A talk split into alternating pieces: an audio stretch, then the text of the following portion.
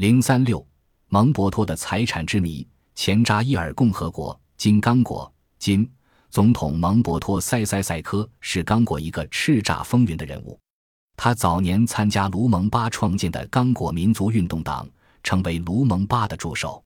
一九六零年，刚果金独立后，他出任总理府国务秘书，不久又升任陆军参谋长，掌握了军权。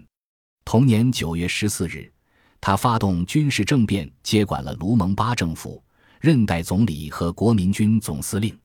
一九六五年十一月二十四日，他再次发动政变，废除了总统卡萨武布，自任总统。自一九七零年十二月起，他又多次蝉联总统。直到一九九七年五月，被卡比拉领导的刚果主阵线武装推翻，他被迫流亡国外。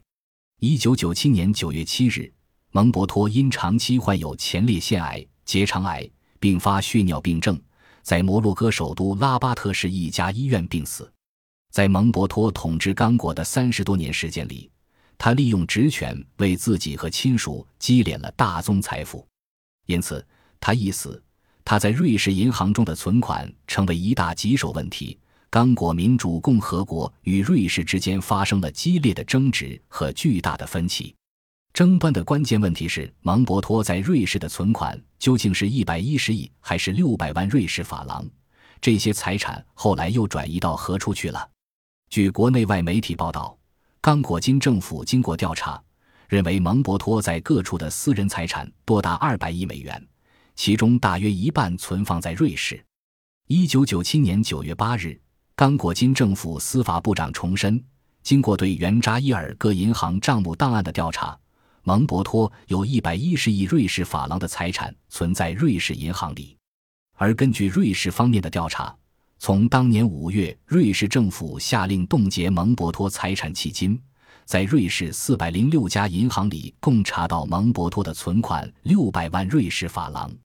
即使连同蒙博托在洛桑附近购置的那幢价值八百万瑞士法郎的别墅，加一块也仅为一千四百万瑞士法郎，与刚果金政府调查的结果差距竟超过一百亿瑞士法郎。其他各国的看法又与上述两国不同。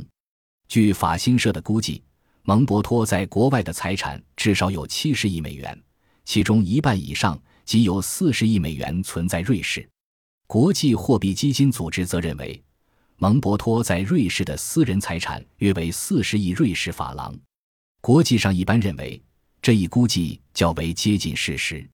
一时间，蒙博托在国外的私人财产问题闹得沸沸扬扬。瑞士的一些媒体和金融界人士对此出现了两种看法：一种看法认为，蒙博托家族在刚果是一大家族，蒙博托的亲朋好友多达数千人。他们聚敛的钱财虽然甚多，但是他们大肆挥霍也是惊人的，因此存入银行所剩无几是必然的，是可以理解的。另一种看法认为，由于瑞士银行实行对存户保密制度，因此很难查清蒙博托在瑞士银行的存款，因为蒙博托可以把他的巨额款项分别存入一些用假名开设的户头上。另外，据说蒙博托在下台前。早已采取化整为零的手法，把存入自己账号的巨款分散转存到别国的银行去了。因此，他们建议刚果金政府当局应把调查的对象扩大到瑞士以外的地方，如欧洲的一些小国家卢森堡和奥地利，以及太平洋和大西洋上的一些小的岛国。对于第二种看法，有些媒体不予赞同，认为是瑞士有关金融机构为自己进行开脱。逃避责任或转移视线，把矛头指向他国。除了存款之外，蒙博托还有没有其他财产呢？在蒙博托死后两个月，几名德国记者声称，他们得知在非洲冈比亚的一个山洞里找到了蒙博托藏在那里的重约六吨、价值约五点五亿法郎的黄金。据发现者称，已发现的这六吨黄金只是原有藏量的一部分。从1994年开始，在德国和瑞士铸造商的帮助下，每月从山洞里提取80至90公斤的黄金，分三次卖往欧洲。估计前后共有十几吨黄金流向欧洲大陆。据说，负责这笔黄金交易的就是蒙博托的儿子小蒙博托。小蒙博托不仅是总统的卫队长，而且还是瑞士一家名为诺萨德公司的总裁。为什么蒙博托要把巨量黄金藏在离本国数千里之外的冈比亚呢？可能主要是考虑那里的政局较为稳定，比较保险。试想，在一个人迹罕至的荒山野岭中的一个山洞里，藏进这么一堆千年不坏的硬通货，它的主人无疑会感到绝对安全、万无一失的。那么，除此之外，还有没有蒙博托在国外的财产呢？人们不得而知。蒙博托在国外的财产到底有多少？他又是通过什么方式转移到其他国家中去的？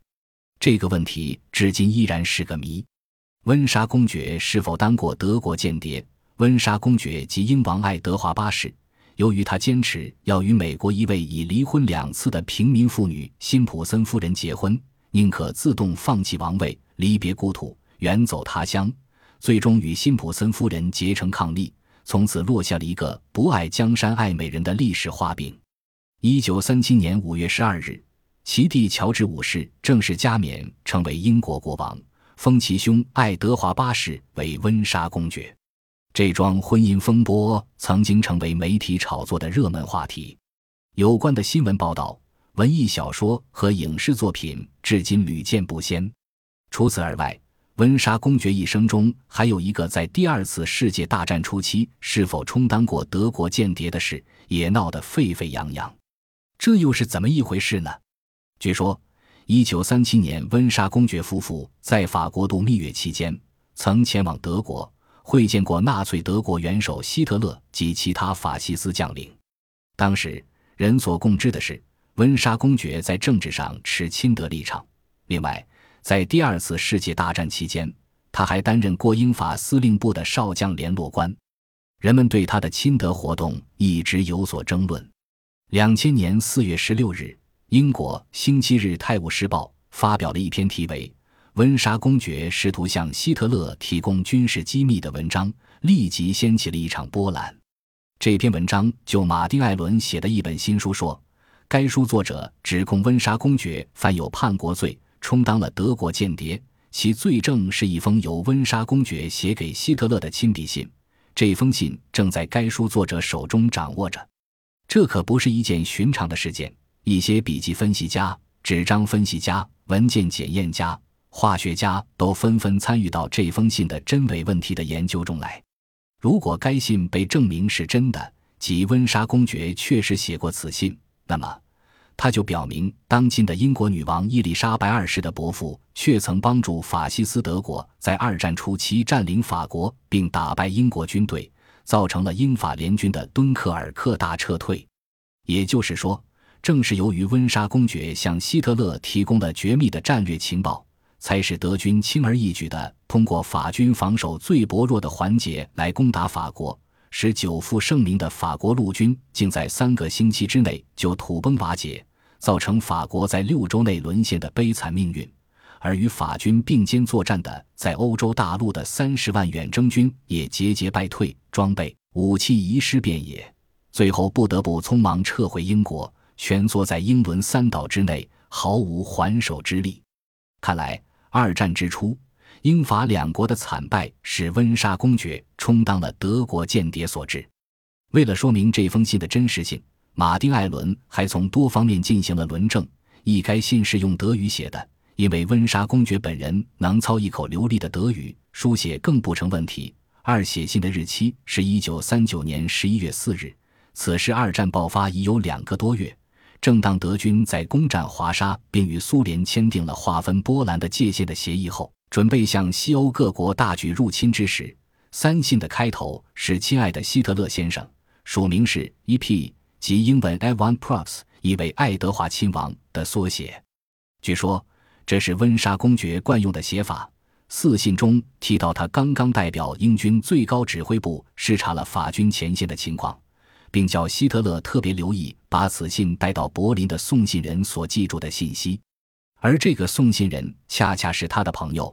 明亲纳粹的间谍夏尔贝多，无此信经笔记分析家兼文件检验家菲利帕拉福尔与温莎公爵的真迹进行比较后，得出的结论是，没有任何理由怀疑此信不是真的。与此同时，否定此信的人也列举了他们的证据。一英国化学家兼文件检验家罗伯特拉德利和莱斯利迪克斯在接受星期日《泰晤士报》委托对该信分析后做出的结论，则是很可能是伪造的。二纸张分析家莱斯鲍尔发现，该信不是用便条纸写的，而是写在从一本旧书上撕下的白纸上。通常这是伪造者惯用的小伎俩。无疑，它是伪造品，而且是新近才伪造的。两种截然不同伪看法，使人们感到不可思议。如果确有其事，那么温莎公爵亲德的目的何在？难道这位不爱江山爱美人的亲王？还想有朝一日，在德国逼迫英国签署和平协议后，重新登上英国国王的宝座。那么，半个世纪之后，英国王室不披露此事，莫非是想方设法掩饰温莎公爵叛国的罪证，以保持王室的尊严？如果此信确系伪造，那么马丁·艾伦又是出于什么动机，要以此诬陷这位已经与世无争且已作古的王室成员呢？这些未解之谜，随着温莎公爵的去世更难揭晓了。